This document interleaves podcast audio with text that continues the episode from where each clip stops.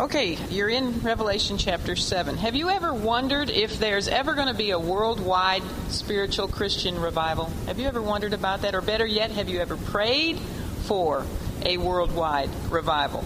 Well, if you have ever wondered about such a thing, or if you have ever prayed for it, you will be glad to know that the greatest spiritual Christian revival that the world has ever known is yet to come. Contrary to what postmillennialists teach, which is that the church of Jesus Christ, you and I, the church, will conquer unbelief and that the church will convert the globe's masses, the people of the world, and therefore actualize the kingdom of God on earth. You know, it's the church that's going to bring in the kingdom. That's what postmillennialists teach. Well, contrary to that, the world will never be converted by the church. The biblical teaching is that at the time of the rapture, Christendom in general is going to be in a state of what? Apostasy. Remember when we studied the seventh church, the church of the Laodiceans. The church, or Christendom in general, I should say, will be more influenced by the world than the world being influenced by her.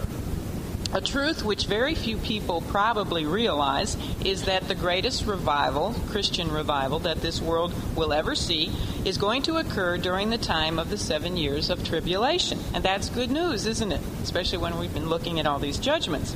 This coming spiritual revival, which will be God's answer to the prayers of many of the church saints, you know, all down through the church age, through church history, many people have been praying for a spiritual revival. This will be God's answer to that prayer, so don't stop praying it, you know, for a worldwide revival.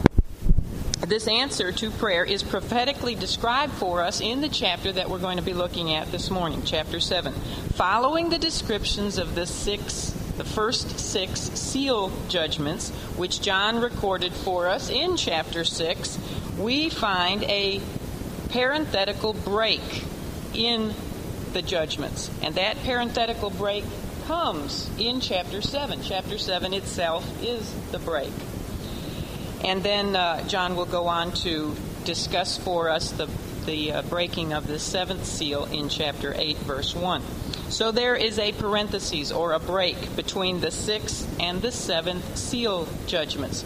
As there is also going to be a, a break, a parenthetical break between the sixth and the seventh trumpet judgments. And again, we'll see another parenthetical break between the sixth and the seventh vial or bowl judgments. Now, these parenthetical breaks in the chronological flow of the book of Revelation are what we referred to back in our one of our introductory lessons, not as the up and down movement, but as the what? Right, the back and forth movement. These interludes are used to fill in some of the details about some of the events that we've already read, or to help explain some of the action that was just described, or, you know, just to give us a little bit more information that maybe wasn't given to us elsewhere, where, or else to answer some of the questions that the readers of the book might be formulating in their minds as they're reading. And speaking of questions, this is precisely what Revelation chapter 7 does. It answers the question asked at the end of chapter 6. Do you remember what that question was in verse 17? Yeah, who shall be able to stand? The question followed John's description of those uh, first six seal judgments, where we learned about deception and deprivation and disease and destruction and death. Death to about one fourth of the world, we were told. And we learned that um, many would be swallowed up by hell, which meant that they were unbelievers, right? Because believers aren't swallowed up by hell. And then we learned about how many others would be martyred for their faith in Christ as we looked at the breaking of the fifth seal judgment. And that either an earthquake or something like a nuclear holocaust would involve the entire earth, and that was the sixth seal judgment. And we know that that would probably also take many lives. So the question was asked at the end of that chapter about, you know, referring to all those six seal judgments who in the world is going to be able to stand through all this? Is there going to be anybody who will be able to stand firm during the time of this tribulation period? And if so, who? Well, the answer to that question is what's given to us in chapter 7. There are going to be two groups of people who will indeed be able to stand. One group consists of 144,000 sealed Jews, and that we will be looking at in verses 4 to 8. And the other group will consist of an uncountable number of saved Gentiles, verses 9 to 17. Evidently, while the wicked Antichrist is going forth conquering and to conquer, making his political advances, the Holy Spirit will be very busy working in, on drawing people to a saving knowledge of the Lord Jesus Christ. So the Holy Spirit, remember, is still going to be active on the earth. Even though he will not be involved in his restraining of evil ministry, he still will be drawing people to himself or to Christ. Now, chapters 5, 6, and 7 actually form a very interesting triplet. Back in chapter 5, we had a heavenly look, remember, at the standing slain lamb who received the worship and the acclamation of the entire universe. And the theme song, the worshipful theme song of the universe, was with regard to the worthiness of the Lamb. I don't know if you can see that. My pen still has trouble getting absorbed. But they sang about the worthiness of the Lamb. Worthy is the Lamb who was able to take that scroll title deed out of the right hand of God the Father. Well, then in chapter 6, we watched as those six seals were loosed and judgments fell upon the earth and all of its inhabitants. And chapter 6 concluded with men actually crying out to the mountains and the rocks to fall on them, to hide them from the face of him that sitteth on the throne, and from what else? From the wrath of the Lamb. So, chapter 6, we saw the results of the wrath of the Lamb. Then, following a look, whoops, forgot to follow up on that. There's the wrath of the Lamb. So, following a look at the worthiness of the Lamb in chapter 5 and then the wrath of the Lamb in chapter 6, we now come to chapter 7 where we are going to look at the work of the Lamb the work of the Lamb is displayed mightily in this chapter. His great work involves bringing many people to a saving knowledge in himself, even in the midst of his own judgments. So, this interlude chapter, chapter 7, was placed between the sixth and the seventh seal judgments in order to show the Lord's mercy even in the midst of his wrath. That's a principle he follows all the way through the book of Revelation. In his wrath, he still remembers mercy. Now, in our discussion of this chapter, this will be our outline. The name of our lesson today is Those Able to Stand. In our discussion, we're going to look at three groups of beings the first group consists of five servant angels, and those we will look at in verses 1 to 3. And we're going to learn how they are used by God in this parenthetical break between the recording of the sixth and the seventh seal judgments. And then we're going to consider part 2, 144,000 sealed Jews, verses 4 to 8. And then to conclude our lesson this morning, we will look at an innumerable group of saved Gentiles in the rest of the chapter. So, with that introduction, let's look now at verses 1 to 3 as we consider five servant angels. John says, And after these things I saw four angels standing on the four corners of the earth, holding the four winds of the earth, that the wind should not blow on the earth, nor on the sea, nor on any tree. And I saw another angel ascending from the east, having the seal of the living God. And he cried with a loud voice to the four angels to whom it was given to hurt the earth and the sea, saying, Hurt not the earth, neither the sea, nor the trees, till we have sealed the servants of our God in their foreheads. The loosing of the seventh seal, which we will look at next week, Lord willing, releases the seven trumpet judgments, right? You've got that down now. You know that when the seventh seal is loosed, that brings forth the seven trumpet judgments. And the blowing of the seventh trumpet judgment brings about what? The seven vial judgments or the seven bowl judgments. So we could say that even though there have already been some catastrophic catastrophic judgments brought to the earth by the first six seal judgments, which we have already looked at, the world hasn't seen the worst of it by any means yet, right?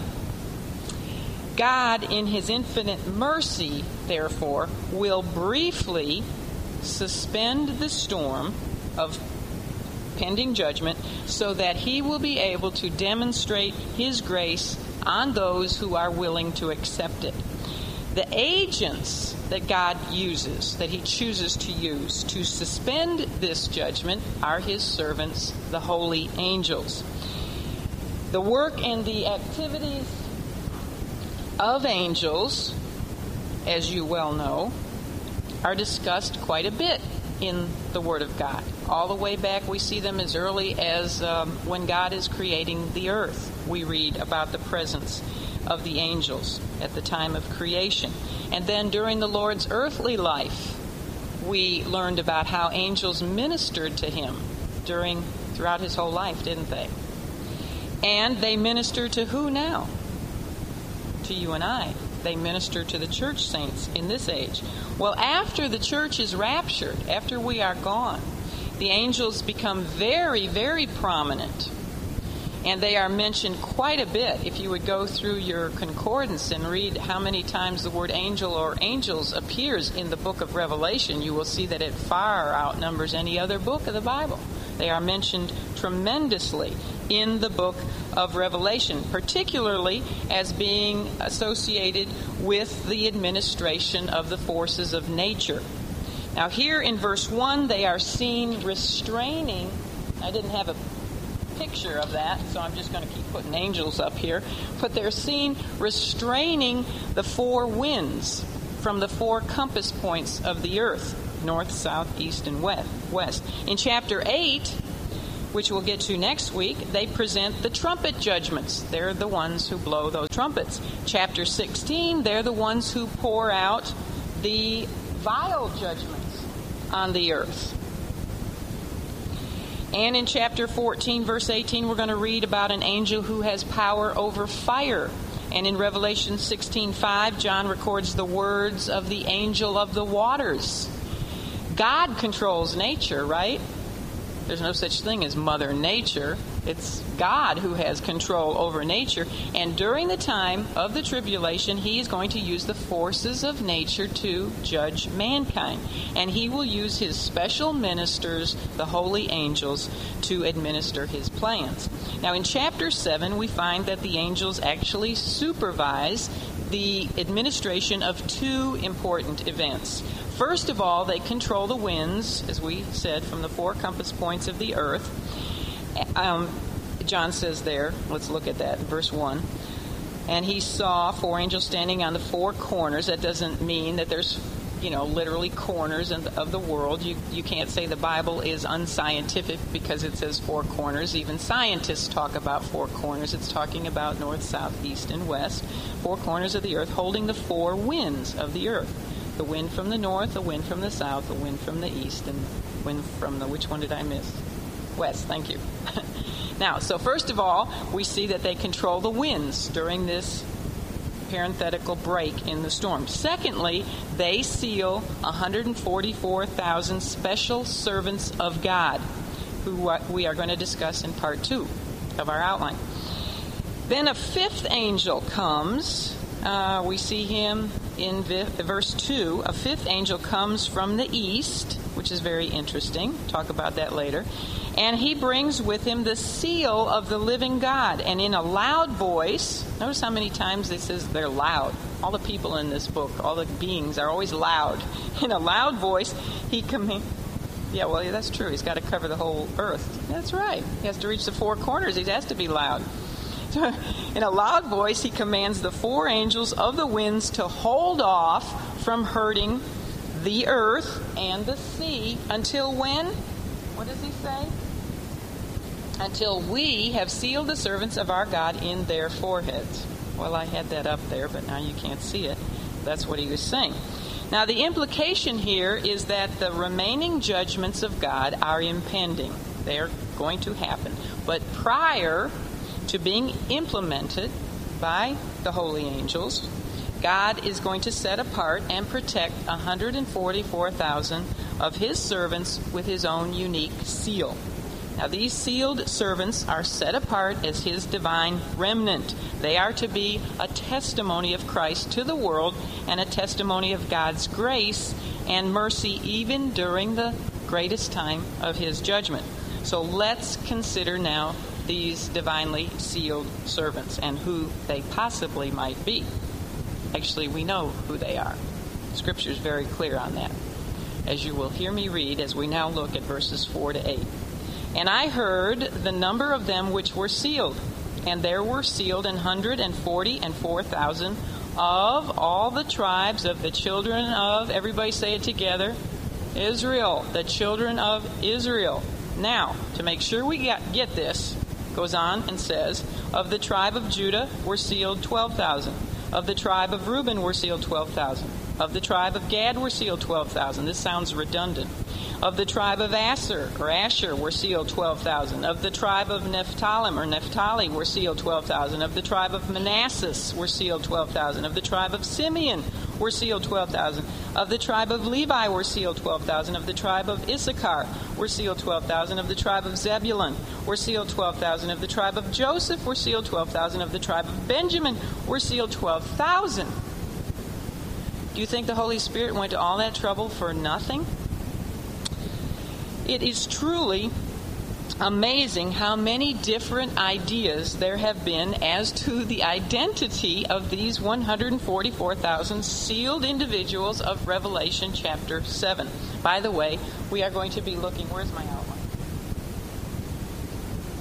As we consider these people, we are going to look at their persons, who they are, then their protection, and then their purpose, because with regard to all three of those um, things, their person of protection and their purpose, there has been a lot of controversy. But most of all, I guess there's been more controversy about their persons.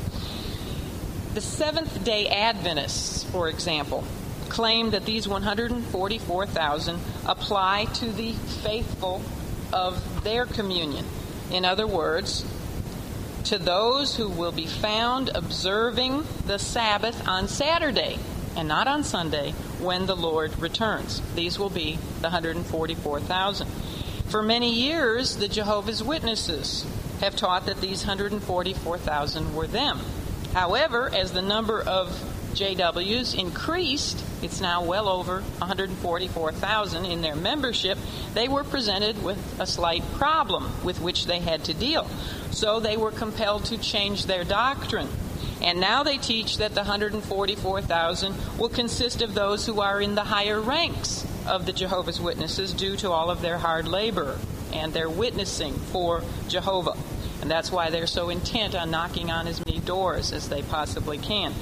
These 144,000 then will be the privileged Jehovah's Witnesses who will be able to share in Christ's rule and reign during the millennial kingdom.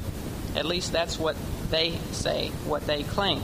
The Mormons also claim to be the 144,000. However, again, because their number far, far exceeds this amount, they state that these 144,000 will have some will be some type of very exclusive group within Mormonism. Those who have achieved a higher level of spiritual maturity than the rest. And there's a very absurd cult known as the Flying Roll. Have you ever heard of that one? The Flying Roll. I've never heard of it either. And they also claim that the 144,000 are they, except that they say it will only be those in their sect who have their blood so cleansed. I just can't imagine this. Their blood has become so cleansed that they cannot die. And therefore, they have accomplished immortal life on earth. And they will be the ones included in this 144,000.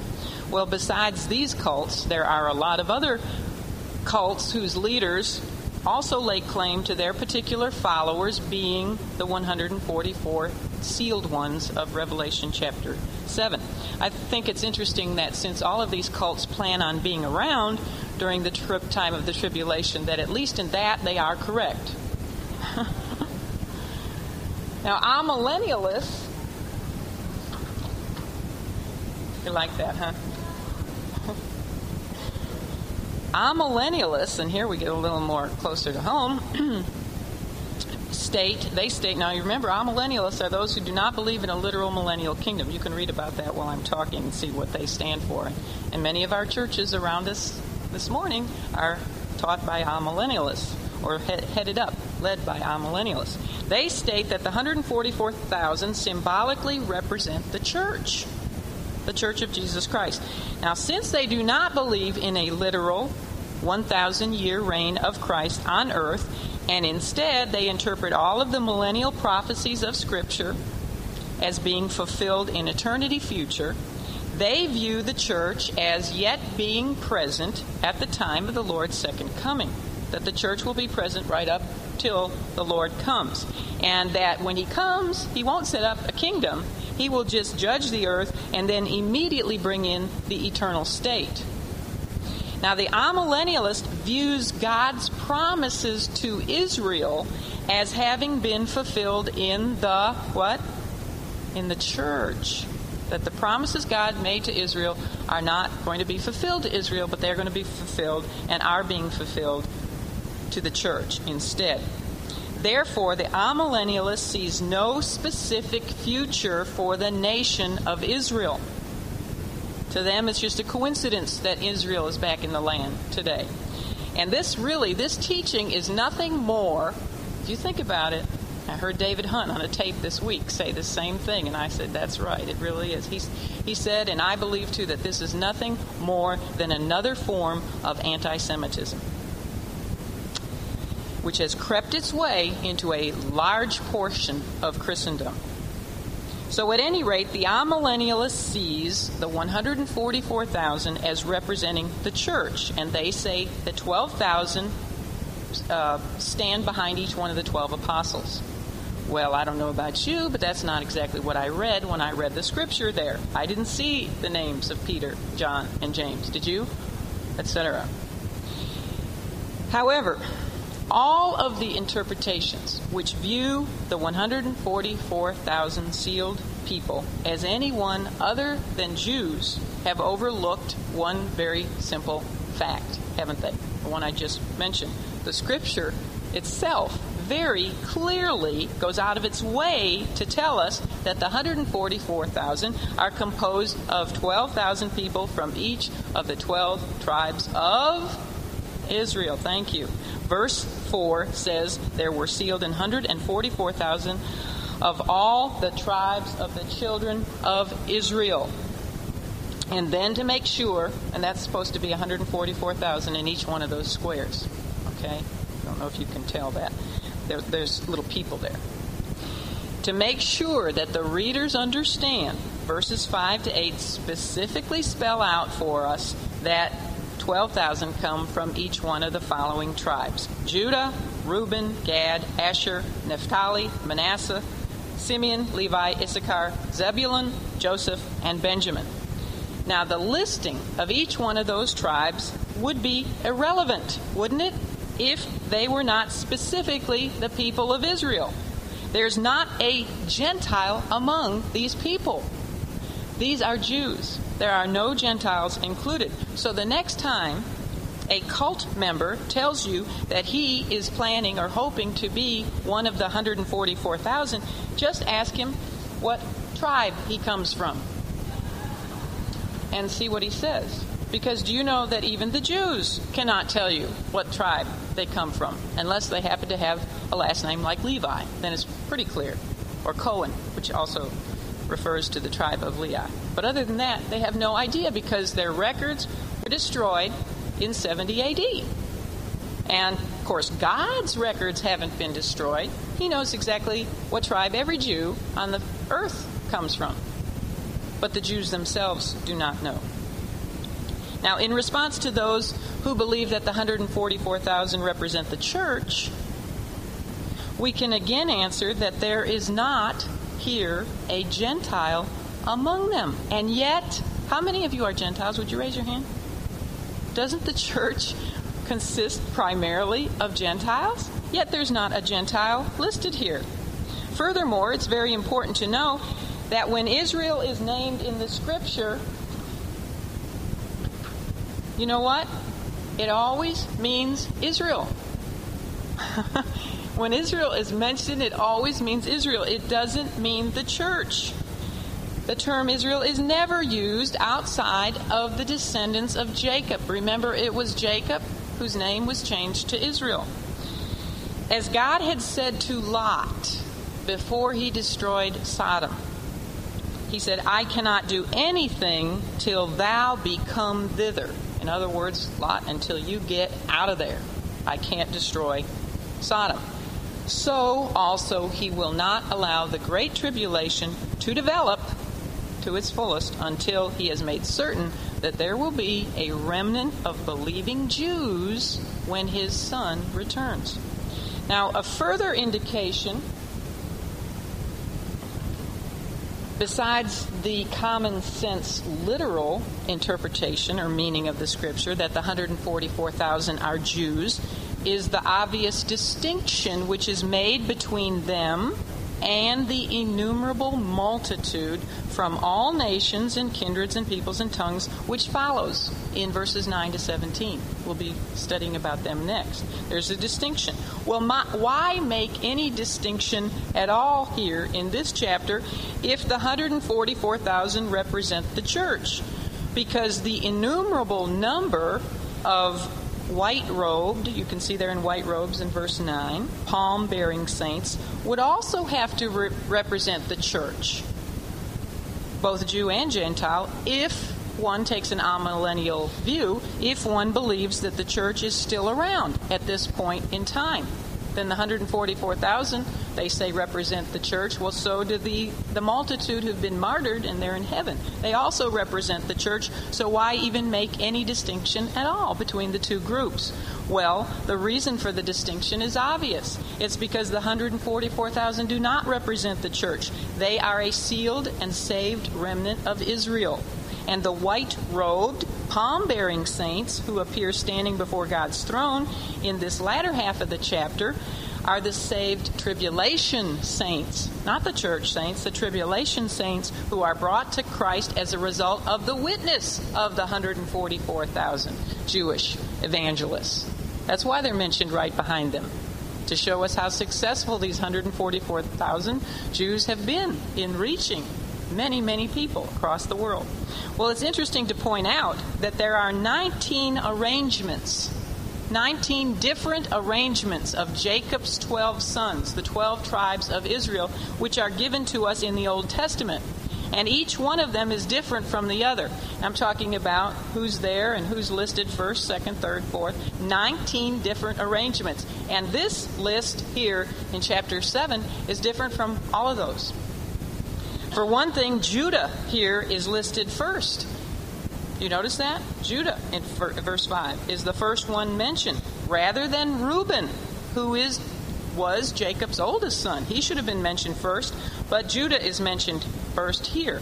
Why do you think this is? Well, it's because Judah was the tribe from which came who? Christ, the Messiah. And the Lord Jesus Christ is preeminent, particularly in the book of Revelation. This is the revelation of Jesus Christ. He is the lion from the tribe of Judah. So here, Judah is mentioned first. Now, there are some omissions in John's list of the 12 tribes. One is that of Dan. Dan is not mentioned here, neither is Ephraim.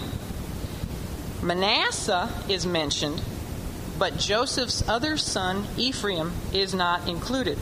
Do you remember that Joseph, who was the father of Manasseh and Ephraim, his two sons, Joseph was given a double portion of blessing by his father Jacob when Jacob was giving out the blessings on his deathbed in Genesis chapter 49. So, really, it isn't very strange that Joseph stands in the place of one of his sons, that he's standing in the place of his son Ephraim. However, instead of Dan, the tribe of Levi is included here. Now, Levi was the tribe of the priesthood, and they had no inheritance of land like the other tribes. You can read about it in Numbers 18, verses 20 to 24. They had no inheritance of land because who was their inheritance?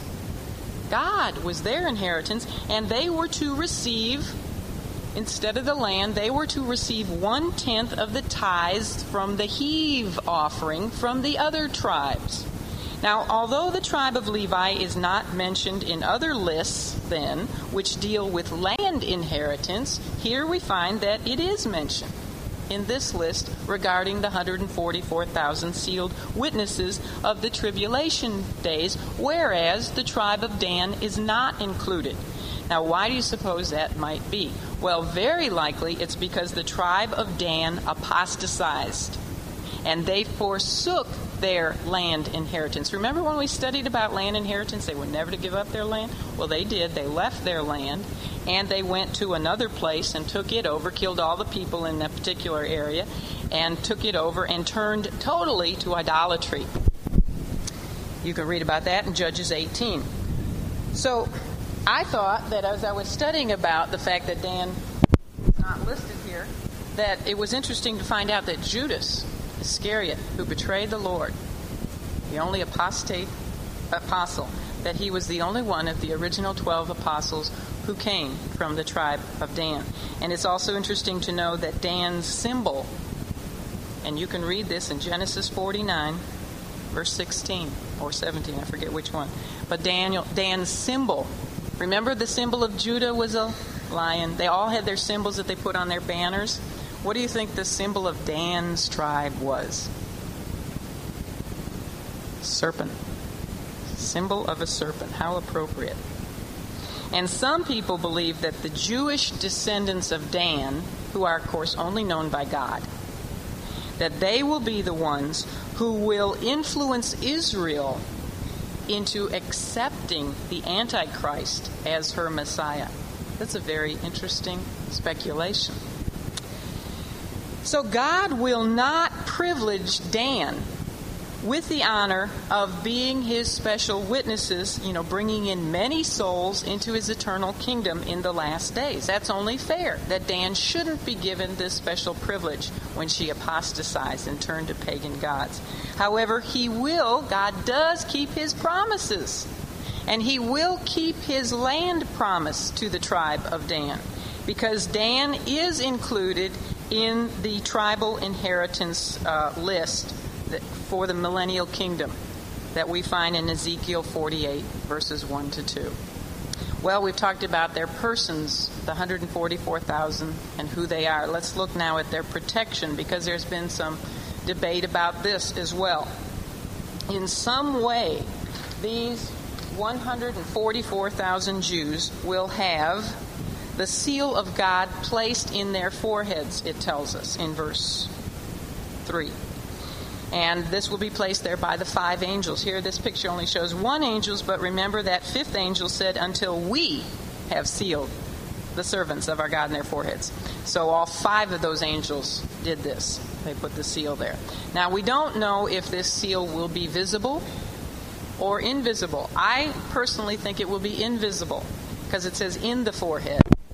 So we don't know if it will be dogmatically, if it will be visible or invisible. My guess is it's invisible. But we do know what the seal will be. You know that? We know. We don't know from this chapter, but if you flip over to 14.1 and read that first verse there, we find that John says, And I looked, and lo, a lamb stood on the Mount Zion. This is when the Lord comes, second coming. This is just a a, a foreshadow of that. John is seeing ahead in the future. And with him were 140 and 4,000 having what? His father's name written in their foreheads. So the seal, you can go back to chapter 7, the seal of these saved Jews is going to be the name of God the Father in their foreheads. And this stands in direct contrast to the unbelievers who will receive the mark of the Antichrist upon their foreheads. And the Greek word which is used for seal in Revelation chapter 7 is the exact same word that uh, John used when he spoke about the seals that were on that scroll title deed. Same word. Um, it's not the word which is used in the book of Revelation to speak about the mark of the beast. It's a completely different Greek word. Now, the word mark used for the, you know, the 666 implies a brand or a tattoo. And this is one of the reasons I do not believe that the mark on the 144,000 is going to be a visible mark because tattoos and brands were what were used by pagans in their rituals and their ceremonies. So if you're thinking about going to get a tattoo, please don't do it. now, just as the seals of the scroll, which Christ took from the right hand of God the Father, were there as a means of security and protection, the divine seal which will be placed upon the 144,000 will protect them from the judgments which will hurt the earth and the sea. Seals were often made by um, signet rings. You've seen this in some of the movies where a king with a big ring, you know, would stamp something. It would give the king would give official validity to documents, or he would authenticate those documents um, as belonging to him. Likewise, in the Bible, a seal indicates ownership. You know, you and I, as saints of the church age, are sealed, aren't we? Who are we sealed by? The Holy Spirit. The Holy Spirit is our seal of guarantee, we could call him. That we are saved and we are eternally secure because we belong to the Lord Jesus Christ.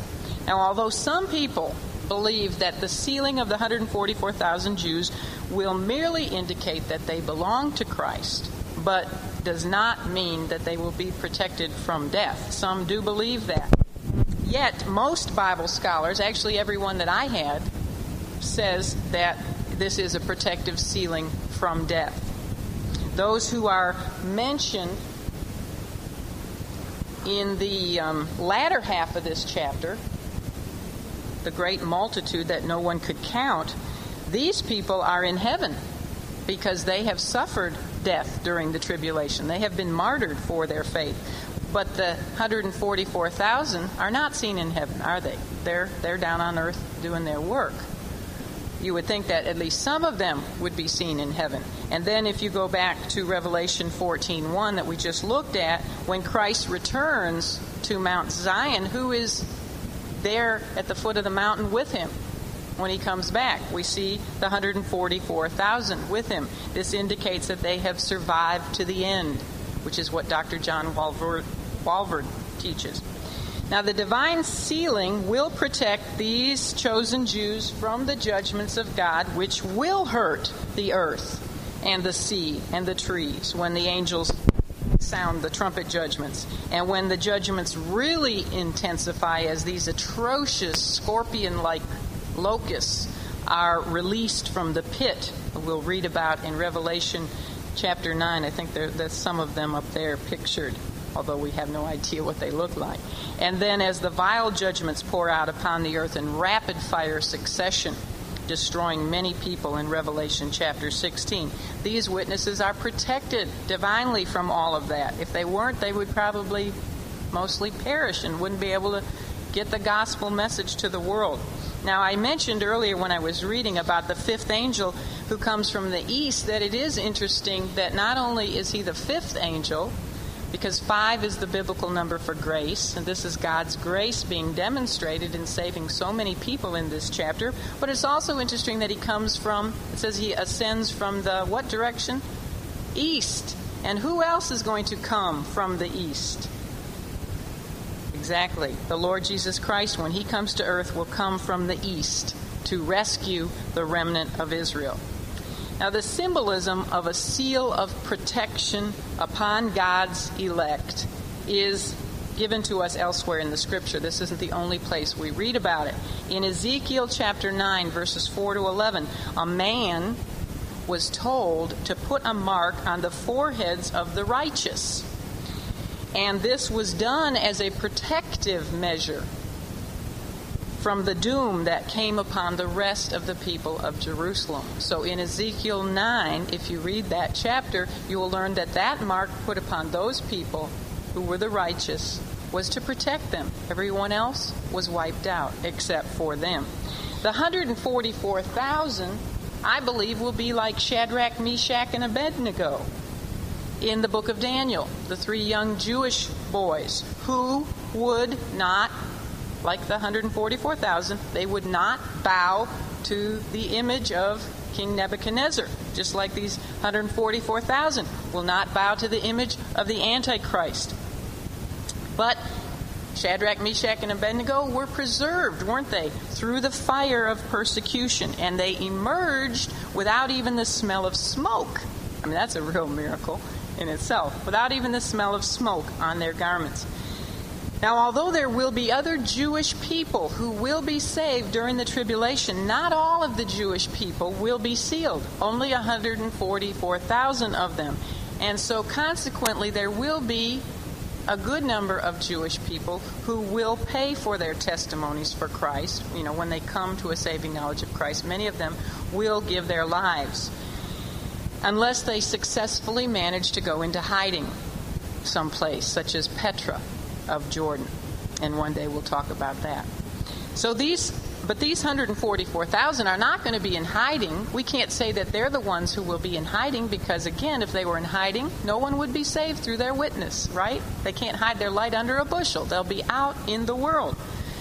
And God is going to use them mightily as his witnesses, as we'll see in a few minutes. But before we get to that, I want to read something that Dr. John Phillips wrote in his book on Revelation. He says this quote, Those sealed will go unscathed through the great tribulation.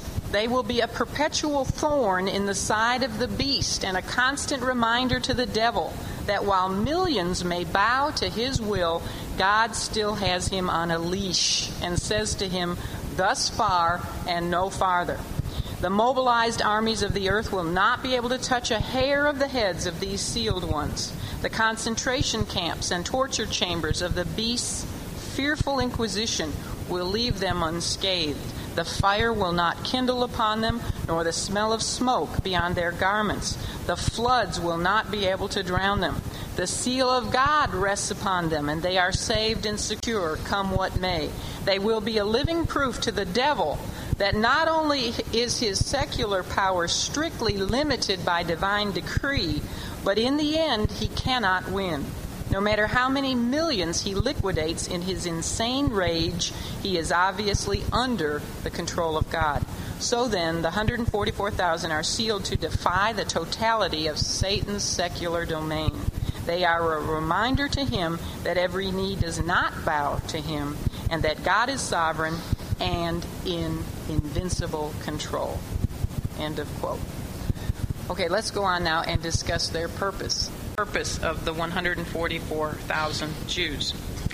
Why does God have them divinely sealed other than to demonstrate his sovereign control over Satan? What, in other words, is the mission of these 144,000? Well, in verse 3, we find the clue for what they what their mission is because there in verse 3 they are referred to as the servants of God.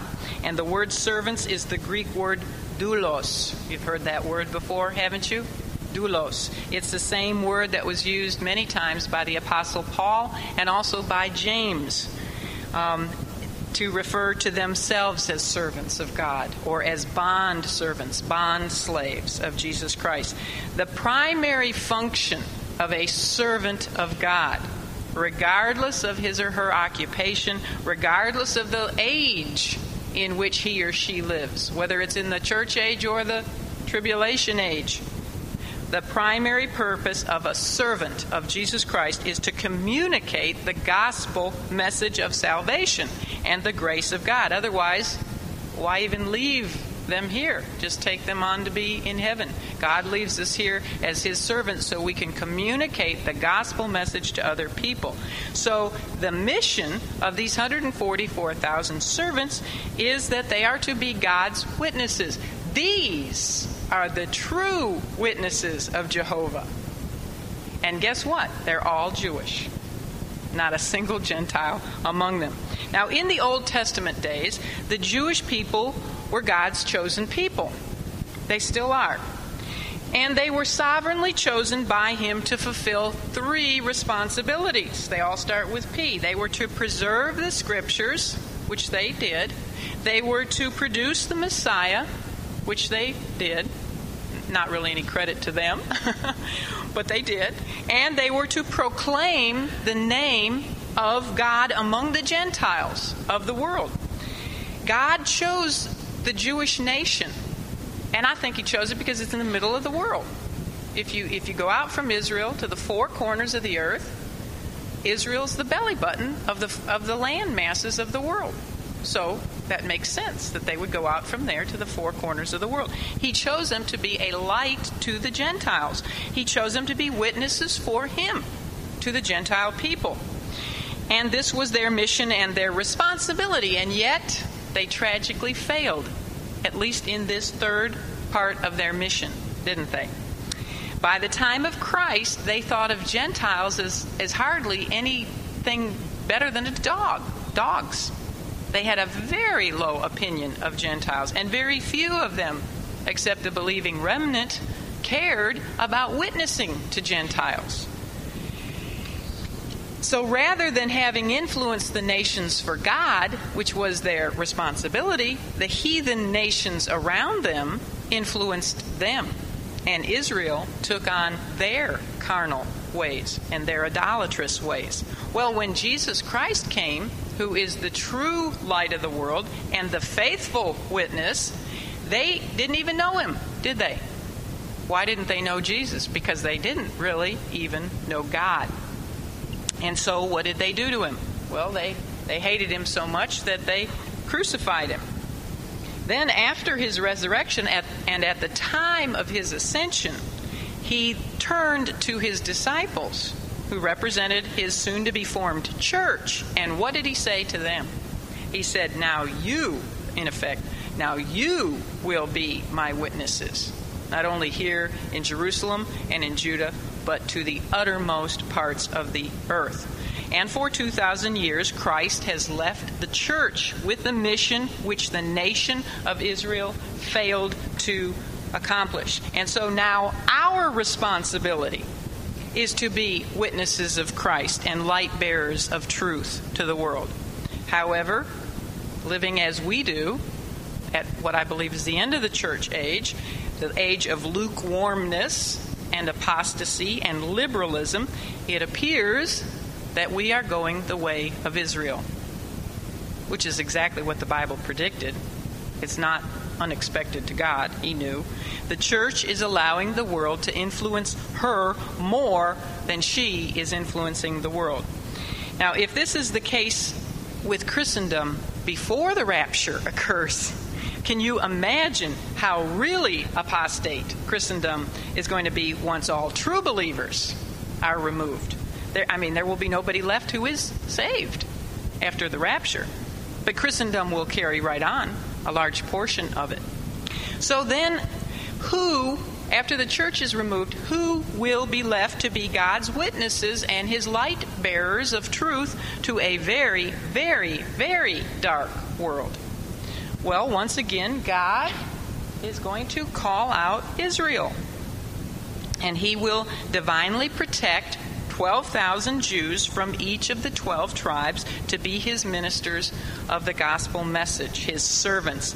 Since the Jews, now think about how God planned all this out. He had them scattered to the four corners of the earth, right? The Jews are everywhere. They haven't all come back to Israel. Jewish people are everywhere. And what languages do they speak in all these different countries? They, don't, they won't have to go to language school. They're already going to know the language of the people with whom they live. God will be using them where they are. This doesn't mean they all come out of Israel. I think He's going to be using Jews everywhere, in every country that they're in.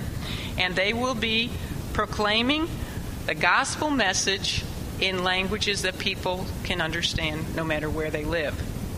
And this will be the time that the Lord Jesus Christ talked about. If you want to flip over to Matthew 24, the Olivet Discourse. Matthew 24, 14. This is what he talked about when he predicted in Matthew 24, 14 that one of the signs, remember his disciples had asked him, What will be the sign of your coming? And here in these two chapters, he's talking about the signs which would precede his second coming. He said that one of them would be that the gospel message would be preached in all of the world. Look at that with me. Matthew 24 14, Jesus says, and now notice, please, that this is after he talked about the, the four signs of the four horsemen of the apocalypse when he said that there would be false Christs, there would be wars and rumors of wars. Then he said, you know, there would be famines and pestilences and death. And then he talked about many would be martyred. That's the fifth seal. All right, now look, he says, and this gospel of the kingdom shall be preached in all the world for a witness unto all nations. And then and then shall the end come. Now, you know, many, many Christians mistakenly think that Matthew 24 and 25, known as the Olivet Discourse, that these two chapters deal with the church. But they do not deal with the church. The church is not anywhere seen in the Olivet Discourse. If you want to get, we have a tape album on this discourse if you're interested in studying it. But Israel is mentioned. When he's talking about the, the first sign he gives is the coming of the Antichrist. By then, the church is gone. The church is not in this discourse. Israel's in this discourse. The church is not going to succeed in getting the gospel to all the world before Christ's second coming. But I mean, the church has done a good job in, in, in attempting to do that, but she will not complete that job.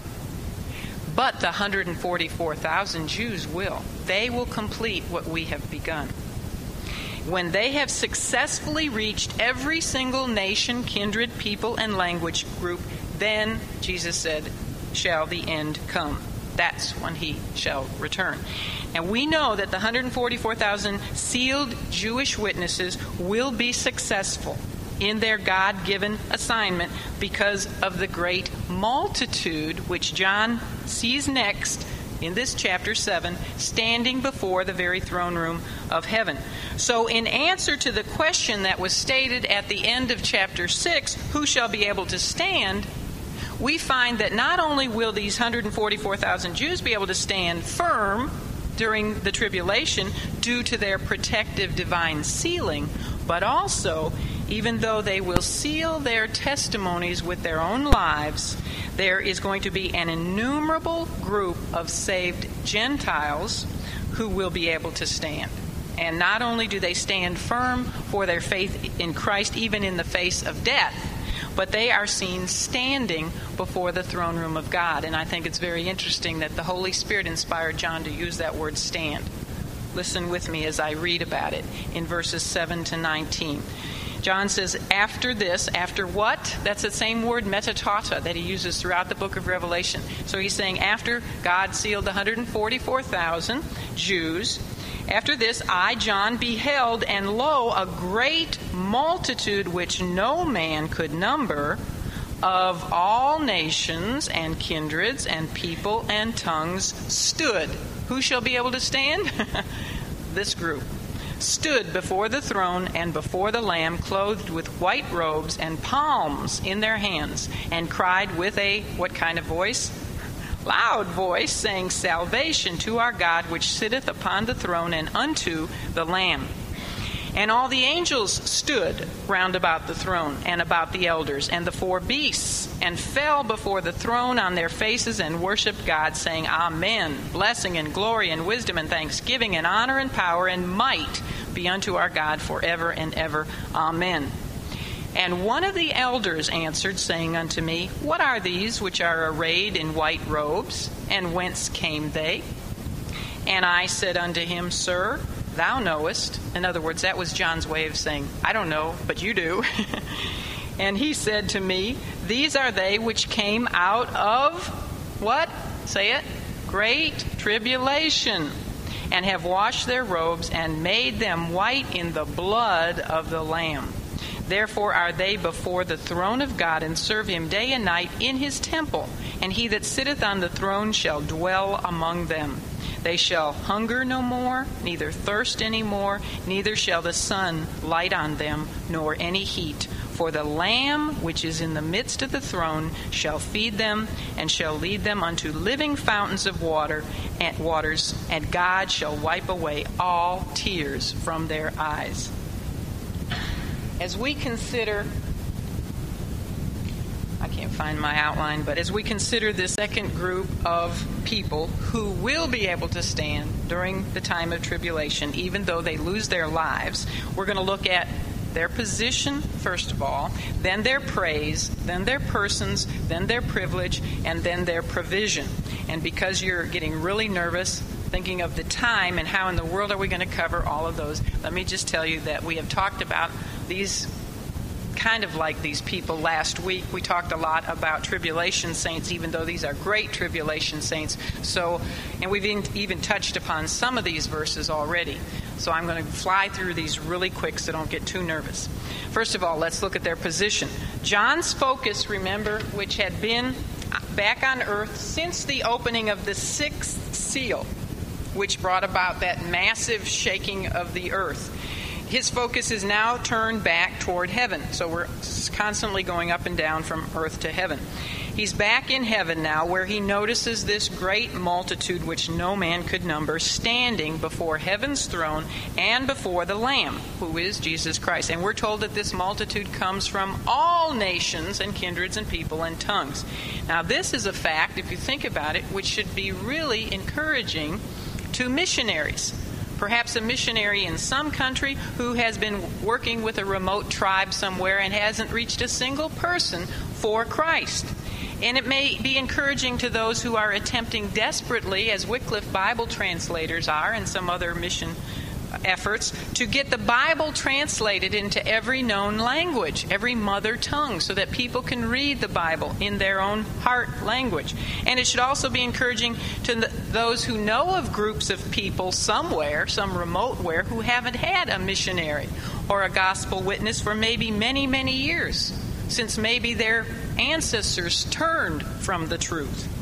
So this, but why is this encouraging? Because this verse tells us very clearly that one day every single group of people in existence on the earth, no matter how remote they might be, they will have the opportunity to spend eternity with Christ.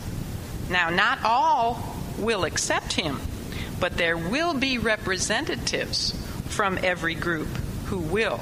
And this tells us that every group, every people will have the opportunity.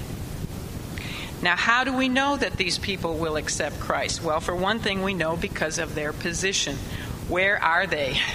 they are standing before the very throne room of God and before Jesus Christ the Lamb. This tells us that they are saved, or they wouldn't be there. Furthermore, they are clothed in white robes, and that speaks of righteousness. Not their righteousness, but Christ's righteousness. And they're waving what? Palm branches, and that speaks of victory. Then, in addition to these evidences of the fact that they're saved, they also sing about or speak about salvation in verses um, 10 to 12. And that's where we look at their praise. This innumerable multitude of saved people attribute their salvation to God and to the Lamb. It's wonderful to realize that despite the wrath of God, that will be poured out on the earth at this time. And despite the satanic deception of the Antichrist and his wicked political system, and despite the false spiritual condition of the worldwide apostate ecumenical church, which will exist at that time, and despite the tremendously increased risk of losing one's life for doing so, yet it's wonderful to know that there will be great masses of people saved all over the earth by way of the blood of the Lord Jesus Christ. It says that their robes were washed in the blood of the Lamb. You know, regardless of the age that somebody lives, in which somebody lives, regardless, people are always saved the same way. God's way of salvation has been the same before the cross and after the cross. Looking forward to the time when the Lamb would shed his blood, looking back at the time when the Lamb did shed his blood. Always it's the same. It's by way of man's faith in the Lamb's sacrifice, his shed blood for their sin. Now, the joy of this innumerable host of people from all over the globe will be so intense, which is symbolized by their loud voice, that those who are standing around in that throne room just won't be able to to stand it anymore. And what do they do? They have to join in. So they fall on their faces and they likewise praise God as they present to Him yet another sevenfold doxology. This is a little bit different than the doxology of praise that we saw in Revelation 5:13. And I won't get into the reason for that, but it doesn't matter. It's all God is due all of these things blessing, glory, wisdom, thanksgiving, honor, power, and might be unto God forever and ever. So that's their praise. Now let's look at their persons. As I've already mentioned, this innumerable host of people will be derived from all nations, all ethnic groups, all tribal groups, and all language groups of the entire world. And this means that by far the large majority of them will be Gentiles. However, there will also be some Jews among them because we know that the 144,000 sealed Jews will reach some of their own people. But the Jews who are not sealed or who have not gone into hiding somewhere will likewise give their lives. We are told that two thirds of the Jews will perish in the book of Zechariah. So some of these will be Jews. I am calling them Gentiles just for the sake of my little package outline, but we know there will be some Jews among them. Otherwise, the Holy Spirit could not have inspired John to write the word all, all nations and ethnic groups and languages, right? Now, by the fact that these people are not under the altar, even though some of the pictures I used were showed them under the altar, that was from the other group. I didn't have a picture of these. They're not all under the altar as the souls of Revelation chapter 6 were. We learn that they are not part, by the fact that they're not under the altar, we learn that they are not part of that group of people that we read about last week who will lose their lives for Christ during the beginning of the tribulation. Rather, these come out of the latter half of the tribulation. And what is the latter half called? The Great Tribulation. Remember, the first three and a half years are called the beginning of sorrows. That's where we read about those who died and were under the altar. Now, this group are martyred during the latter half or the Great Tribulation. These are actually the fellow servants and the brethren that the souls under the altar in chapter 6 were told would be killed. Remember when they were told to wait a little season until their fellow servants and brethren would be killed likewise. So these are they that we're reading about now.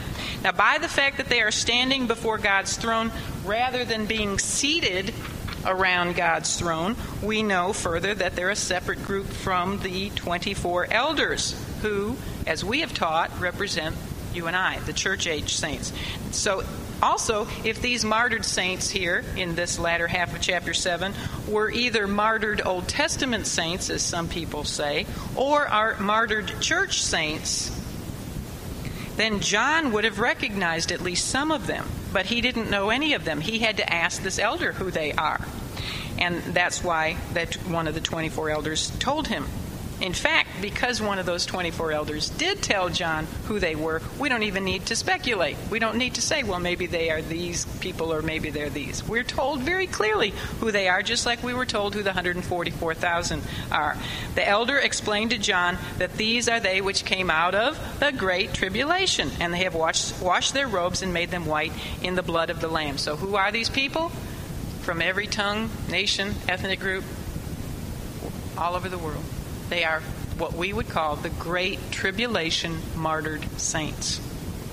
You know, one day, all distinctions between various groups of people will be eliminated. They will cease to exist one day.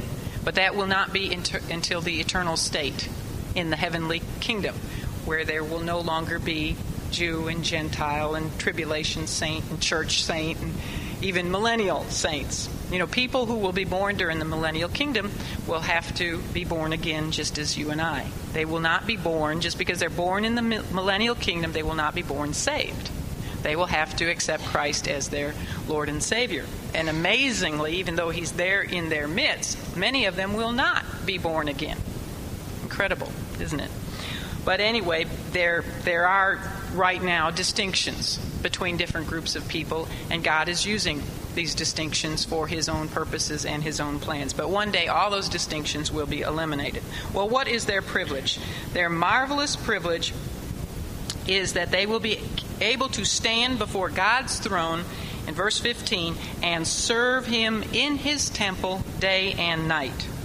That's a wonderful privilege that they will be able to serve God all the time throughout eternity. But an even greater privilege will be that He shall dwell among them. They will know the joy of God's presence every single moment of every day and every night throughout all of eternity. And I think that will more than compensate, don't you, for the misery that they suffered while having to dwell temporarily under the reign of, a, uh, of Satan possessed Antichrist down here on earth. Their bravery, and to be a great tribulation believer, believe me, will involve a lot of bravery. Their bravery in refusing to worship the beast and refusing to take his number upon them so that they will be able to eat and drink and buy and sell. Can you imagine going to Walmart or just to go to the grocery store and get the basic foods and not being allowed to purchase anything unless you took the mark of the beast? These people will refuse to do that, so they won't have any of these things. They won't have food and shelter. And uh, so their great bravery will be rewarded in a special way with the great privilege of living eternally with God and serving Him. And another special privilege that they will have is that their provisions, they couldn't get their provisions down here on earth during the Great Tribulation, but in heaven, their provisions will be met by the Lamb, who will shepherd them, and He will satisfy them with every good thing. The Lamb is also the shepherd. Another paradox of the Scripture. Jesus Christ will continue to provide for those who are eternally His. He will feed them, and He will lead them, and He will graciously provide for their every need. And that is a fact which stands in stark contrast to the famine conditions and the blood soaked rule down here on earth under the Antichrist. Because these people did refuse the mark of the beast, they, as I said, will not be able to buy anything. And this would leave them without food, so they will go hungry. It will leave them without drink, so they will go thirsty. They will be thirsty. Their homes, very possibly, will be taken from them. Perhaps because they won't be able to pay their taxes or pay their mortgages, or perhaps just because the Antichrist tells anybody who wants to take the home of a believer that they can just go ahead and take it. And so, and also because they don't have homes or shelters, which they won't be able to afford or will be taken from them, the sun will just beat down on them. The elements will beat down on them unmercifully. And of course, we know that the heat of the sun is going to be increased as we look at some of these judgments. We'll see that. And so they will be further tortured. But the Lamb who will eternally be in their presence because it tells us that he's in the midst of the throne in verse 17. He will take it upon himself to feed them and to lead them to the living waters, the living fountains of waters, so that they will never hunger again and they will never thirst anymore. And he will also see to it that they will never again be scorched, tells us, by the heat of the sun. Furthermore, their tears will be permanently wiped away by who? The Lamb? No, it doesn't actually say that. It says that their tears will be wiped away by God Himself. Look at the verse, end of verse 17. And God shall wipe away all tears from their eyes. You know, shortly before this scene, these people would have been enduring the hardships of life during the Great Tribulation, which I, you and I can't even begin to fathom how hard life will be. And they would have spent many, many long hours, I'm sure, in tears as they would have watched their loved ones, perhaps, precede them in death. Or worse, as they would watch their loved ones take the mark of the beast. That would be worse because they would know they were eternally dooming themselves to, to hell. And they probably would spend much of their time weeping as they would watch their children slowly dying of starvation and they would have nothing to feed them. Or they may have cried in terrible fear whenever they heard their enemy's footsteps approaching their hiding place, and especially when those enemies would find their hiding places and then slaughter them one by one. But for their willingness to give their own lives for the cause of Christ, God Himself, it tells us, will gently wipe away all tears from their eyes. You know, this great provision is going to be provided for you and I as church saints as well. But you know, it will not be provided for us until after the great white throne judgment and after the new heaven and the new earth. You can read about it in Revelation 21 4. That's when our tears will be wiped away. But they get a special privilege in having their tears wiped away almost as soon as they get to heaven after they've been martyred. Now, in our next lesson, we are going to discuss the opening, Lord willing, of the seventh seal, which will introduce the seven trumpet judgments in which the wrath of God is going to increase, like labor pains, not only in intensity, but also in scope, you know, further over the world. So it's good, isn't it? It's good that we've had this parenthetical break in chapter 7 in order to remind us of the fact that even in his wrath, God still remembers mercy, and he will reach forth his loving hand, and he will seal 144,000 Jews to be his witnesses to the world. And they will be very successful. Some people uh, say that there will be like 144,000 Apostle Pauls. Can you imagine that? They will be very successful in their evangelism because we know that an innumerable and uncountable multitude of people from all over the world will be brought into God's kingdom through their witness. On the other hand, it's very sad to think about the other multitudes who will not be saved there will be even more people who will reject the true Savior and trust the beast instead. But that really is nothing new, is it? That is nothing new because there most people today do exactly the same thing when they reject Jesus Christ. You know, one principle remains consistent throughout the scripture and throughout every age, and that is that men must individually choose to accept or to reject the Lord Jesus Christ. And you know, not to accept him is to automatically reject him because we are born rejecting him. We are born as sinners. Regardless of the time period in which a man or a woman, a boy or a girl lives, he or she must make his own decision. He must count the cost. and in some ages, in some places, it's a little higher than in others but he must count the cost and he must choose his own eternal destiny. And I'm very delighted to be able to say this, and I'm sure you're delighted about it as well, that there will be such a tremendous soul harvest for heaven during the worst time this world will ever see during the tribulation period. It will be the time of the greatest spiritual revival in all history. So that's the good news, right? Next week, the bad news as we get into the trumpet judgment.